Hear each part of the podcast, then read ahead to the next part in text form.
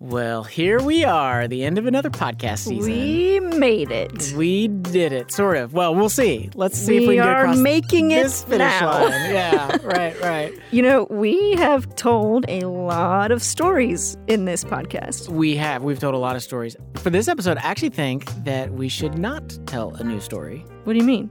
I think we should actually revisit an old story and see what's happening with those people now. Oh, yeah, like one of those like TV specials of like, child stars, where are they now? Sort of, something like that. Okay, yeah. Did you have a particular story in mind that you want to do? I do. I actually think that we should go all the way back to our first episode, across the train tracks, to a neighborhood called Shelby Park, and a church called Sojourn Church Midtown. You're listening to the Love That Neighborhood podcast. I'm Jesse Eubanks. And I'm Rachel Szabo. Every episode, we hear stories of social action and Christian community. Today's episode is Where the Gospel Meets Racial Reconciliation, Part 2. So we're actually heading back to the story that started this podcast to see how Sojourn Church Midtown has grown in reconciliation and diversity.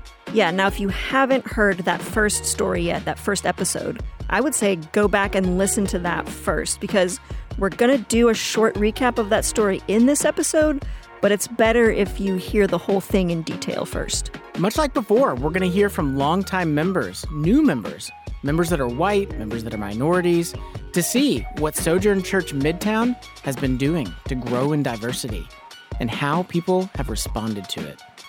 Welcome to our corner of the urban universe.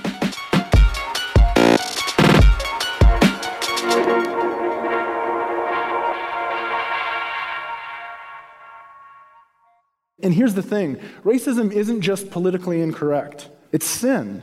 Racism deceives us and we think we've conquered it, but it persists in our hearts and it persists in our culture. So this is a clip from Mike Cosper. At the time, he was a pastor at Sojourn Church Midtown. Yeah, and that was a church that started just as a small Bible study to be a place for people who were burnt out on church, didn't feel welcome in church. And it started out pretty homogenous. You know, Jesse, you were actually a part of the church in those early days. Can you kind of describe what it was like? Yeah, you know, when I started at Sojourn, I was just 20 years old. And in the early days, most of us were 20 years old. Black t-shirts, Converse, rock and roll music. Yeah, and also everyone was ethnically white. Oh, yeah, overwhelmingly. We started out in an eclectic, mostly white neighborhood, and then we moved into a blue-collar, mostly white neighborhood. Right, but then when the church moved across the train tracks to more of a 50-50 black and white neighborhood, they really had to start thinking about diversity because they wanted to reflect the neighborhood they were in.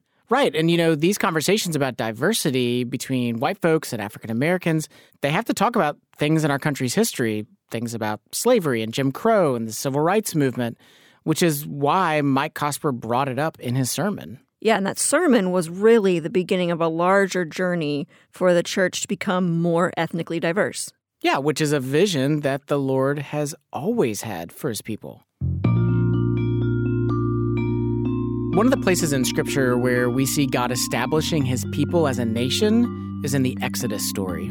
Right. God miraculously frees his people from the Egyptians with plagues and wonders and ultimately with the death of all their firstborn children. Exodus 12 tells us the Egyptians were urgent with the people to send them out of the land in haste. A mixed multitude also went up with them. Other translations say an ethnically diverse crowd went up with them. So from their start as a nation, God's people included those of different ethnicities. And he would put specific laws in place to protect them. And, you know, of course, that's the way the story ends, too, in Revelation, where we see all ethnicities, all people groups, they're worshiping God together. And that's the vision that Sojourn Church Midtown was striving for. That's the story that we told in episode 1 of our podcast. So the question is, what does that look like over the last 4 years since we first told their story? And to find out, I actually sat down with the final voice that we listened to in that episode, Pastor Jamal Williams. My name is Jamal Williams, and I am the lead pastor of Sojourn Midtown. The last time we talked, I was the co-pastor, and then I transitioned in the beginning of 2017 to be the lead pastor. And since then, the Lord has done a great work. So one thing that Jamal was particularly excited about was the diversity now reflected in the staff, because the last time that we actually talked with him, there were only 2 ethnic minorities on staff. Right now on staff, we have about 20 people, and out of that 20, 8 of them are not from majority culture. So you have we have African-American, we have Asian, we have Latino. And this growing diversity, it was not only happening on the staff, it was also happening in the congregation. We don't have specific statistics or anything like that. But pre-COVID, we were starting to see a big bloom throughout our congregation, started to have more visitors that were African-American, Latino, Asian, and other ethnic persuasions. But Jamal was very quick to point out that this growth and this change, this diversity, it's actually been pretty difficult. The move into becoming more multicultural, it has overall, it's just been hard. Okay, so here's the thing. In the last 4 years, Sojourn Midtown has gone through several significant changes, and I think that laying out a timeline of those events would be helpful. So, in 2014, Mike Cosper preached his sermon that we talked about in episode 1 about race and racism. 2016, Jamal came on staff at Sojourn Midtown. In 2017, there was an unexpected change in leadership, and Sojourn's lead pastor transitioned out of the church, which suddenly made Jamal go from being a co-pastor to being the lead pastor. Also in 2017, they hired a lead worship pastor who is Latino. In 2018, a worship pastor left, and it wasn't on the best of terms. In 2019, they adjusted their service times. They went from having 4 services each Sunday to just 3. Wow, so basically a lot of transitions happening in a very short period of time.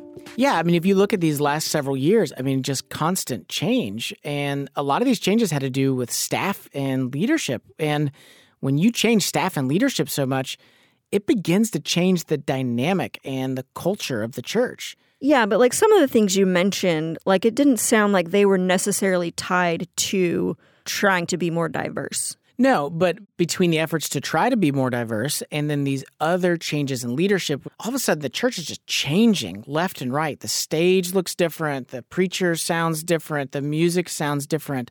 The reality is that shortly after we told Sojourn's story in the first episode of the podcast, you know, the celebration of Jamal coming on staff and people catching this vision for diversity, Midtown actually became a pretty difficult place to be. Yeah, and you know, it became especially difficult, actually, for those who were longtime members. Just so much had happened, and being there was really, really hard. This is LB Onan, and she and her husband, Alex, have been part of Midtown from the beginning. It was the first official public service that you played drums. At the first official public service. Yeah, we actually played that service together, Alex and I did. So Alex is actually also a part of Murphy DX. They do all of our theme music and commercial music for our podcasts. So our listeners have actually heard a lot from him. Yeah, that's right. So now Alex and LB, they're both white. But Alex had attended a historically black college, and LB had grown up in the heart of Mississippi, which Mississippi has the highest percentage of African Americans of any state. So they both had at least, you know, an awareness of diversity before it started to be talked about at Midtown. So then when it was initially brought up, they were actually pretty excited. Once we were led to start thinking more about diversity, my heart immediately resounded, yes, this is good. But not everyone saw it that way, because people began to leave abruptly at first and then more slowly. And some of it was tied to the race conversation. But I do want to be clear here that people weren't leaving because they were racist or against diversity. People were leaving because the culture at Sojourn Midtown was changing. You know, if you're striving to be a multi-ethnic church, then by nature, that means things will have to change. And so, of course, the church didn't look the same as it did, you know, even just 5 years ago. and certainly not 15 or 20 years ago when many of these people had joined. It was not a comfortable place to be. It wasn't, you know, and I understand people not sticking around because it's hard. Many of their friends ended up leaving. And not just like friends that they, you know, saw on Sunday and said hi to. Like, these were people that they had done life with. They had raised kids together. They had all grown together. They were like a family to each other. And now, a lot of them were gone. And every week, Alex and LB would recognize fewer and fewer faces. But for them, they didn't really see going as a choice that was on the table. So we never considered leaving an option. I think rolling with the punches was just part of the way that we saw being a part of a community. There weren't like levels or bars that the church had to meet in order to keep us around. Yeah, we never had a conversation where we were like, are we going to stay or are we going to go? Like, this was our home. We were committed. But here's the thing. You know, regardless of the situation, whether it's a death or someone moving away or your friends no longer being at church, loss is always hard. And I would walk in every Sunday and I would walk into the sanctuary and I would just cry through nearly the whole service. And I'm not much of a crier. Like, I don't cry, but it just felt like a sad place to me. It grieved me to walk in and notice there were less and less familiar faces.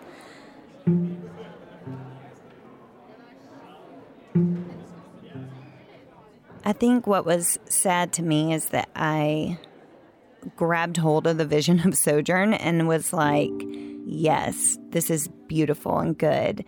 And it made me sad that maybe other people weren't seeing what I was seeing as beautiful and good. Yeah, you know, I'm a founding member. Sojourn's been a part of my life for 21 years. And, you know, everything that Alex and LB are saying is completely my experience. My wife and I would have to kind of muster up strength to go to church on Sundays, and we would literally say, like, okay, it's time to go to the funeral, because every Sunday was like, what face is going to be gone? What long-time, deep friendship are we not going to see on a regular basis? And this place that's supposed to feel like home, that's, you know, supposed to be like family, it's our brothers and our sisters in Christ, suddenly it's not feeling like that anymore. You know, and I get it. I mean, I've talked to a lot of white folks at Midtown who have talked about how just it's hard. It's hard to let go of preferences, whether it's music preferences or preaching style or personalities, and to learn to adjust, you know, to a new way of doing things. Yeah, well, and that isn't something that just, you know, white folks feel. For Black and brown folks, you know, they're also having to adjust during this time. I always tell people that me moving to Louisville really heightened my awareness of my brownness. So this is Angelica Santiago. She began attending Midtown in 2018, and her ethnicity is mixed, but she mostly identifies with Latino culture. You know, in some ways, I like to call myself a multicultural chica because I'm actually, my mom is Irish, German, and Italian. My dad is full Puerto Rican, but I present very Latina forward. So yeah, there's a lot kind of going on here. And for Angelica, coming to Midtown in some ways actually didn't feel like a move forward, but a step backward in diversity. I came from northern New Jersey, which, if you know anything about northern New Jersey, New York area, the diversity is an all-time high. So I've grown up around a lot of diversity. So coming to Midtown, coming to Louisville, there definitely was a shift there in seeing not as much diversity that I might have grown up with. And so for her, church was also an environment that could sometimes feel uncomfortable and not like home. I don't think that there was this emphasis as much of establishing who I was by the color of my skin in some ways. It was never really a thing that I had to pronounce to people. But then in coming to Louisville, coming to Midtown in some ways, I started to see how my brownness affected who I was and how I was perceived. Like, it was sort of a new thing for Angelica to have part of her identity attached to the color of her skin or attached to just little things about her culture. I mean, in some ways, they're kind of silly, right? In more of like the ways that I wear hoop earrings and like all the time. But that's kind of, I don't know, a lot of people on my Puerto Rican side of the family, that's how we grew up. We wore hoop earrings. And even the way, you know, like the way that I speak is just different. I've had to be told to slow down a lot. Or, you know, just they're like, oh, you're not from here. And so just little things like that. And the truth is, you know, she also feels the pull to just leave. When I go home, it's such a breath of fresh air where people know how I talk, people know how I act, they know the things that I say, you know, like there's a common language there that doesn't need to be explained. It's just understood. And I think that in some ways here, you know, not to say that I'm always walking on eggshells, but I think that there is a part of exhaustion when it comes to, oh, did what I just say, did they understand the fullness of that? Or did that come off wrong? I feel like there's just like a constant questioning in some ways, which definitely can get tiring at times for sure. So actually in talking with Angelica, I kind of realized that, you know, I have a tendency to think, oh, it's time to talk about diversity. Like all the minorities already know everything about that and they know what to do. And it's just me and the white people that are confused and having a hard time. Right, right. But actually realizing like, no, like everyone is adjusting. Everyone is learning. Everyone is trying to figure out how to do this thing. Yeah, because across the board, you know, we give up a lot of preferences when we're pursuing diversity. And that's just hard. Like, it's hard to give up preferences. It's hard to compromise. Basically, we have to throw out our defaults. You know, we all have these certain defaults that we prefer and things that we do. And suddenly we are bringing them all to the forefront and we're like trying to work through them together so that we can stay in community with each other. Yeah.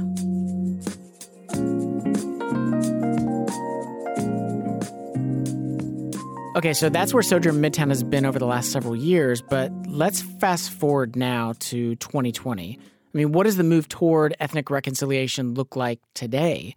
Because the conversation about reconciliation, it was not just happening at Sojourn Church Midtown. It was happening everywhere in America in 2020. The murder of Ahmaud Arbery. To demand justice for George Floyd, unarmed, handcuffed. We saw turmoil and unrest throughout our country because issues of race were once again in the national spotlight. And Jamal and the other leaders felt that as a church, they could not stay silent, especially being pastors in the city where the Breonna Taylor shooting took place. So in summer 2020, they decided to roll out a 6-week sermon series called The Gospel, Race, and Justice. Jamal said, we're doing this, or we're going to do this Gospel, Race, and Justice series. And I kind of cringed for a second. We'll be right back. Hey, LTN listeners, it's Anna, the media editor.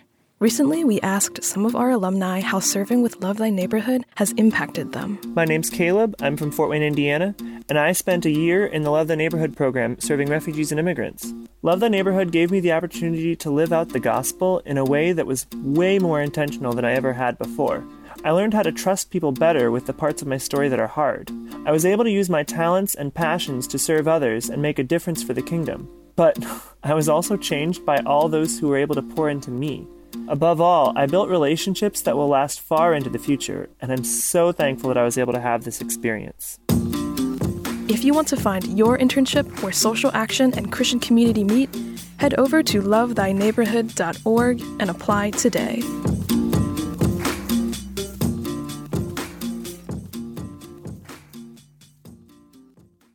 You're listening to the Love That Neighborhood podcast. I'm Jesse Eubanks. And I'm Rachel Szabo. Today's episode is Where the Gospel Meets Racial Reconciliation, Part 2. We're continuing the story of Sojourn Church Midtown, a church that is actively pursuing diversity and a multicultural congregation. And in response to what was happening in summer 2020 regarding the deaths of African Americans at the hands of police, Sojourn Church leadership decided that it was something that they needed to address from the pulpit. Which, honestly, it's something they've done before. I mean, that was kind of what our whole first episode centered around, was they did a sermon on racism. And as we saw, it didn't actually go super well. So I'm wondering, what makes them think that this is going to be any different? Well, for one thing, timing. Jamal actually told me that this was a series that he'd been wanting to do since he first came to Midtown. It was almost 5 years in the making. It's because we would try to prepare things and we would want to come at different angles. And the more we prayed, timing just wasn't right. But now, being in Louisville, where the Breonna Taylor shooting took place, being a church trying to address issues of race and diversity, they decided this was the time. Louisville literally was on fire because of the egregious killing of Breonna Taylor. And after just praying and seeking the Lord, I felt the Lord saying, hey, now's the time to step all the way into it. Okay, sure. Yeah, the timing seems good. But, not everyone on staff was super gung-ho about the idea. So I remember one particular week I come into the office and Jamal said, we're doing this. We're going to do this Gospel Race and Justice series. And I kind of cringed for a second. Like, whoa, okay.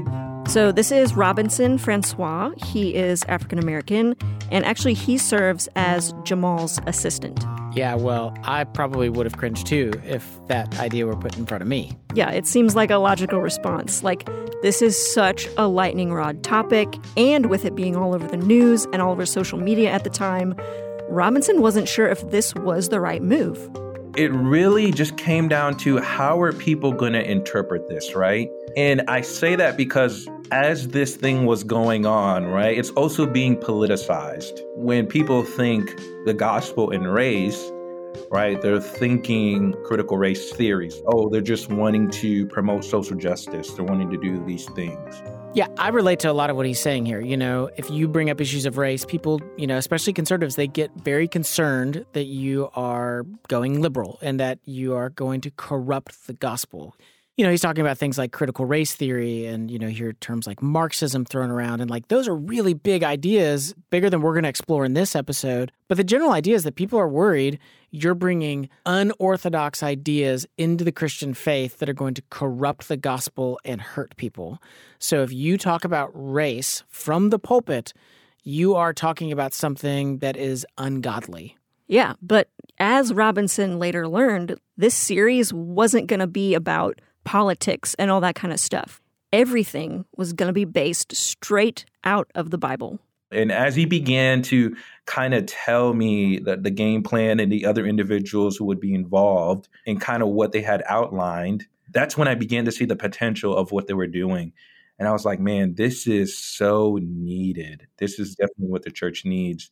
Okay, so I think it would be helpful to give a quick synopsis of what was going to be in this Gospel, Race, and Justice sermon series. So here we go. So there would be 6 sermons altogether. 3 of Midtown's pastors would rotate preaching them. 2 of those pastors are black. 1 of those pastors is white. Okay, so the first sermon would simply be about the gospel, race, and justice, and how those 3 things are interconnected. We're going to address this issue holistically. The second sermon would actually take an in-depth dive into the power of the gospel itself. Reconciled to God, vertical, reconciled horizontally to one another. Okay, so the third sermon is where things might start to get a little more sticky, because that sermon is the one where they would address the gospel and social structures. The Hellenists are speaking or murmuring or complaining against the Hebrews. Then, treading carefully, the fourth one would actually address the gospel and privilege. Benefits or social advantages that we receive without earning them. All of us have that at some level. And then finally, the last 2 would be about the gospel and generosity, and then the gospel and hope. John sees these pictures of millions of people worshiping Jesus, realizing that he alone is worthy. Okay, but there's still kind of some controversial topics embedded there that I hear. Oh, yeah, that's fair. There are some controversial topics there. But with the current events at the time and also with so much flying back and forth on social media, you know, the leadership saw this as the best move for the church to unify them. We wanted it to be an introductory series that also got to some very deep heart issues all at once. Okay, so here's the thing. You know, as I was reporting on this, I kept thinking in my mind, like, this is just a repeat. They're doing the same thing that they did all those years ago with that sermon on racism that we talked about in episode 1. This is not going to go well. So, you know, I asked Robinson, what kind of feedback did you all get as you were going through this series? So part of my role is kind of also filtering through Jamal's emails. And I remember even through that 6-week span, really not receiving any emails of people being outraged or frustrated. We received a lot of positive feedback. I was shocked. Yeah, I'm going to be honest. I am also shocked. As am I. Yeah, but I guess really that's a testament to Sojourn Midtown's growth and maturity of being in a space to be able to handle these kind of conversations. Yeah, sure. But here's the thing. Just because they didn't get any angry or negative emails about it doesn't mean that everyone in the congregation loved it. I thought that every sermon was basically going to be just an indictment on white privilege and how white people are just bad. So this is a woman named Carrie Allen, and like Alex and LB Onan, she's been part of Sojourn for almost 18 years. Also, because of COVID, she is mostly now a stay-at-home mom with her 1-year-old son, who you can hear in the background. And, you know, Carrie wasn't necessarily angry or thought that they shouldn't be addressing race. But for her, it was more of a fatigue. You know, why do we have to talk about this again? As the sermon series was announced, I was like, oh, I just can't deal with it. And so I just kind of put it off. But remember, you know, all of this is happening at the same time as the Breonna Taylor case, which, of course, was right here in Louisville. And so, of course, Carrie had friends who were discussing it on social media. But as someone who was white, Carrie didn't know where she fit in all of that.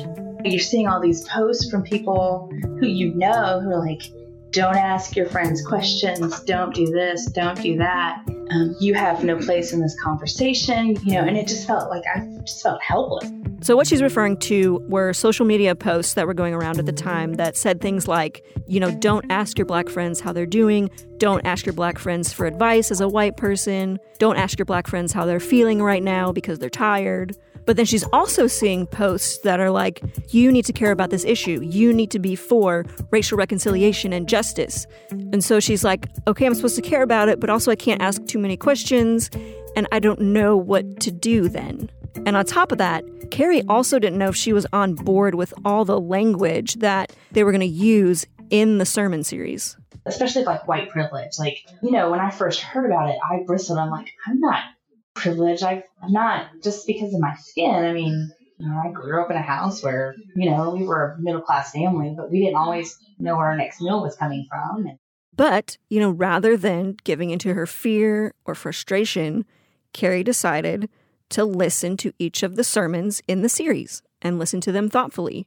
And she's glad she did, because one of the pastors said something that for her was a complete game changer. I think he said, don't live in guilt.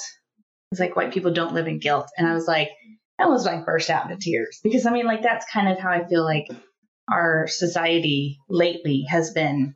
You are guilty because of the color of your skin, which, you know, is something that our Black brothers and sisters have had to deal with most of it, you know, their entire existence. And this also helped affirm for Carrie that she does have a place in this conversation and that her presence is needed. I cannot bury my head in the sand, even though it'd be really nice to bury my head in the sand sometime. I cannot bury my head in the sand anymore with this situation. I think a lot of white people can relate to what Carrie is saying. I think she is speaking for a lot of white people and how they are thinking and feeling about this conversation. And the things that they're wrestling with. Yeah. I think that she just articulates the tension. She's trying to figure it out. Like, I want to be a part of the solution. I don't want to be a part of the problem. What I hear from a lot of white folks is, what do I do? You know, I want to help, I want to be part of the solution, but I don't know what to do. And I think even just asking yourself that question of what can I do, you know, is doing something in a sense. And also, I think if we're going to have this conversation, we've got to be okay with tension. Because the fact is, not everyone's going to agree with us. You know, some people left Sojourn Midtown after they did this series. You know, I contacted one person who left and they did not want to be interviewed, but they did send me this email that I can read you. It says, quote, "While I am very disappointed in the direction Sojourn and the Southern Baptist Convention have gone both politically and socially over the past few years, I'm not sure I have anything to say that hasn't better been articulated by other critics of cultural Marxism. We pray for the pastors and members of Sojourn often, and we will always be thankful for our time there." So he just used the term cultural Marxism. You'll also hear terms like critical race theory or identity politics. And these terms get brought up a lot anytime that a conversation on race is brought up, especially if the conversation is from an institution like a church. The general concern is that, you know, the church is going liberal. The church is forsaking the gospel. The church is destroying the unity of the church by starting to split us all into groups. Which is not a far-fetched concern. Like, that can and honestly has happened before. Yeah. I sympathize with, you know, this person's concerns here in our own LTN program with young adults. Like, we're not really under a threat of Christian nationalism with young adults in our program, but some of these secular ideas that wealth is bad, whiteness is bad, everything is seen in sort of these big categories. Some of our interns do come in and they're tempted towards those things, and we have to correct those things. And so I understand the concern. I think, though, there are times where we start accusing people of things because we're scared it's present in that system or at that church, when in reality it's not. We're just scared it could be, or we're scared it's heading that direction. The thing that distresses me in this is that, man, if every time that I bring up the issue of race, I'm accused of just going liberal, how are we ever supposed to talk about race? Aren't we supposed to be able to talk about this thing without throwing these big sociological terms at each other? So the bottom line is, like, this is hard work, you know, seeking reconciliation, seeking diversity, building a multi-ethnic church. Like, it's all complicated and hard work, but we do it because we believe that God has called the church towards this vision. But the other amazing thing is that along that journey towards building it, we never know who's going to be impacted. I did not realize that women of color did not have the right to vote until 1965. I graduated high school in 65. Why wasn't that blaring on our radar? Stay with us. In today's episode of the Love That Neighborhood podcast, we're exploring racial reconciliation. And one of the things that we're talking about is the fact that our story and experiences, they shape how we view the world. Well, if you'd like to explore your story more in depth to understand how it has shaped you and made you into who you are, check out our other podcast, Love That Neighborhood Presents the ENneaCast. And specifically, check out episode number 31, Mapping Your Enneagram Story. Most of my memories of Christmases and Thanksgivings as kids were always longing to be where the action was, but never really feeling welcome. And so I had to go sit and wait. Once I started to learn what my Enneagram type was, I remember that memory of not being allowed to be with the action and then having to sit and take a step back because my presence didn't make a difference. You can listen to the EnneaCast on Spotify, Apple Podcasts, or wherever you prefer to listen to podcasts. Or head over to our website, LoveThyNeighborhood.org/EnneaCast. Love That Neighborhood podcast, Jesse Eubanks. Rachel Szabo. Today, where the gospel meets racial reconciliation, part 2. Okay, so we've seen that working toward reconciliation isn't always pretty, that it can create tension or even loss of relationships. So why do it? And to answer that, I'd like to tell you the story of a woman named Dottie Smith. Hello, how are you? So this is Dottie. Dottie is actually almost 70 years old. She's white. She has volunteered on and off with us here at LTN. We actually met her as a volunteer back when some of us worked at a local homeless shelter.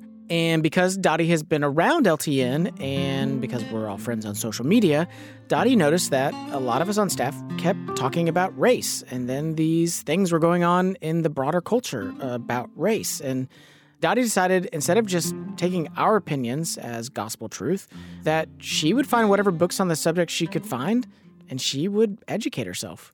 I had been amazed at different things I did not know. In particular, things that she didn't know that related to our country's history. I did not realize that women of color did not have the right to vote until 1965. I graduated high school in 65. Why wasn't that blaring on our radar? Why wasn't that in our current events? Why, it's like, wait a minute, how could I not have known that? And it was in this place of Dottie trying to learn more when Sojourn Midtown did their Gospel, Race, and Justice series. Now, here's the thing. Dottie does not attend Midtown. She's actually a member of another church entirely. But because this was during the height of COVID and Midtown was putting their services online, Dottie was able to find and listen to every single one. I was convicted by most of it, and I was surprised by some of it. One of the first things I think that Pastor Williams had said was ethnicity was created before the fall. Well, we know that. I mean, any logical person that knows their scripture and thinks knows that. But I didn't really think about it. And then race came after the fall, or racism came after the fall, which makes it sin. As I talked with Dottie and she described different things that she had learned regarding race in America, she had this demeanor of, like, having had the wool pulled over her eyes and only just now, at almost 70 years old, realizing it. And I think that's where my aggravation and thirst to read more and to gain the true facts are now, because I wasn't taught it when I should have been taught it. I mean, yes, we were taught Jim Crow laws and so forth, and we were taught, but the emphasis wasn't there. And Dottie finds herself in an interesting spot because she's white and she's elderly. And the truth is that not many in her peer group have had the same response that she's had. It's apathy. It's almost like, yeah, well, no, I didn't know that either. But what's the weather going to be tomorrow? I mean, But I just wish people my age would be willing to listen.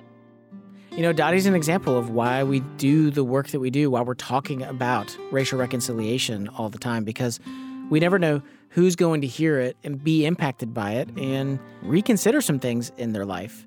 God has called us to build a multi-ethnic church, and that multi-ethnic church, it's going to be filled with unexpected friendships. Yeah, and actually, finding unexpected friendships is exactly what happened with Alex and LB Onan. So remember, when we last heard from the Onans, a lot of their friends were leaving. They were in a season of grief. They knew that they were committed, but in reality, their experience at church, it was just sad. But after a season of mourning, past friendships, they decided it's time to move forward.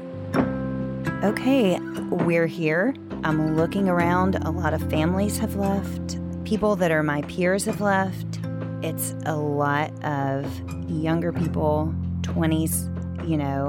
I'm now one of the older people in the congregation. So my mindset went to, how can I serve my fellow church members? How can I be of service to them? How can I step in and love and lead? And I just decided we were going to become friends with people, new people. We were going to get to know people. We were going to make new friendships. Through just being intentional with the new folks, with the new faces. The old faces were gone, and those new, you began to be familiar with the new faces. And so those were the people I feel like that we reached out to. And now, through that intentional effort, Alex and LB now have many friends, and in fact, many friends who don't share their ethnicity or their culture, but that they would consider family. And actually, one of those friends is someone named Johnny Barahona. He is Latino, and he has some family that lives in Florida, but he isn't always able to go see them. If he can't go home, we have let him know that we want to be his family here, if that serves him well. And so he's come for Thanksgiving, he's come for Christmas Eve, he's come for Christmas Day. And it's cool because he'll get a FaceTime call from his grandma. They'll just immediately be in their own world speaking Spanish, and we don't know what the heck they're talking about. But then he'll realize it, and he'll sort of like translate what his grandma's saying to him. And then we'll start talking to her, and he'll translate to her what we're saying, and then vice versa. So like those little things, those little moments not only bring encouragement to us, but they also bring that sense of understanding different cultures in a very real way. Well, and here's what's cool about that, too, is that Johnny's actually the other half of Murphy DX. They're the ones that make all the music for our shows. So not only are Alex and Johnny friends, but they make music together, which is a passion for both of them. It has made Sojourn feel like home all over again. And even for Angelica, she said that it's the relationships that help keep her going. Because I'm not going to lie, sometimes I'm like, I could just go back to New Jersey and this won't be so difficult. But I think about individuals all the time. You know, whenever I get discouraged or I'm like, oh, this is just too much or this is too tiring, I think about the individuals who do have that mission in mind and who have encouraged me, who have invested in me as well, and who want to see me thrive and also this vision thrive. Yeah, I think that it's just making the choice of wanting to stay. So in addition to their sermon series that they did, in the last few years, Midtown has instituted what they call Diversity Sunday, which is where every few months the service will have scripture read and songs sung in multiple languages. And they've also started Sojourn Latino, which is a ministry that translates their services and also many of their materials into Spanish to help reach the Hispanic community around them.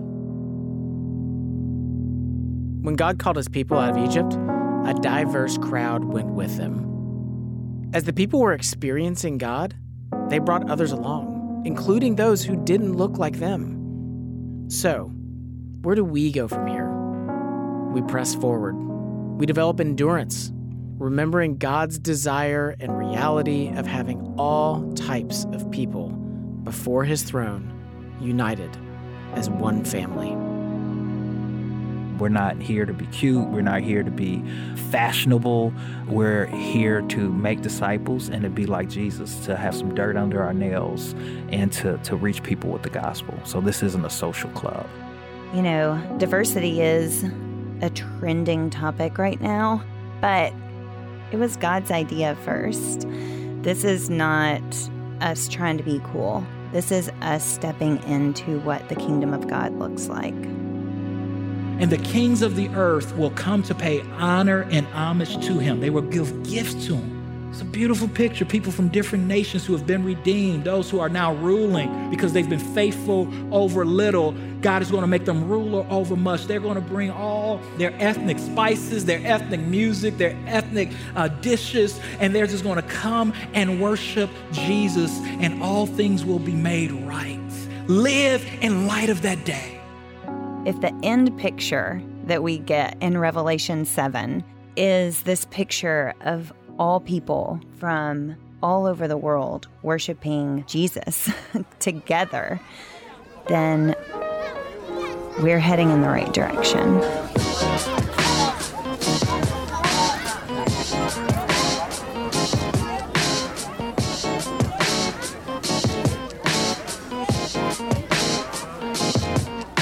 For even more resources on racial reconciliation, including Sojourn Midtown's entire sermon series, or to hear past episodes of this podcast, visit our website at LoveThyNeighborhood.org/LTN podcast.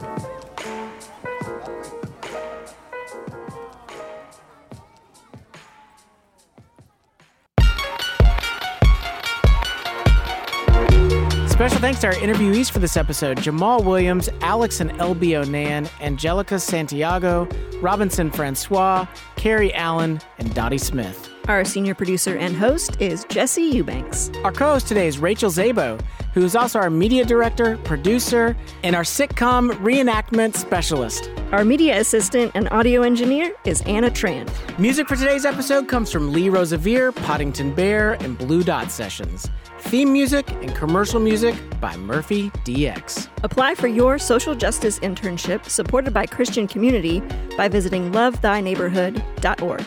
You can serve for a summer or for a year. You'll grow in your faith and life skills. Again, learn more at LoveThyNeighborhood.org. Which of these was a neighbor to the man in need? The one who showed mercy. Jesus tells us, go and do likewise.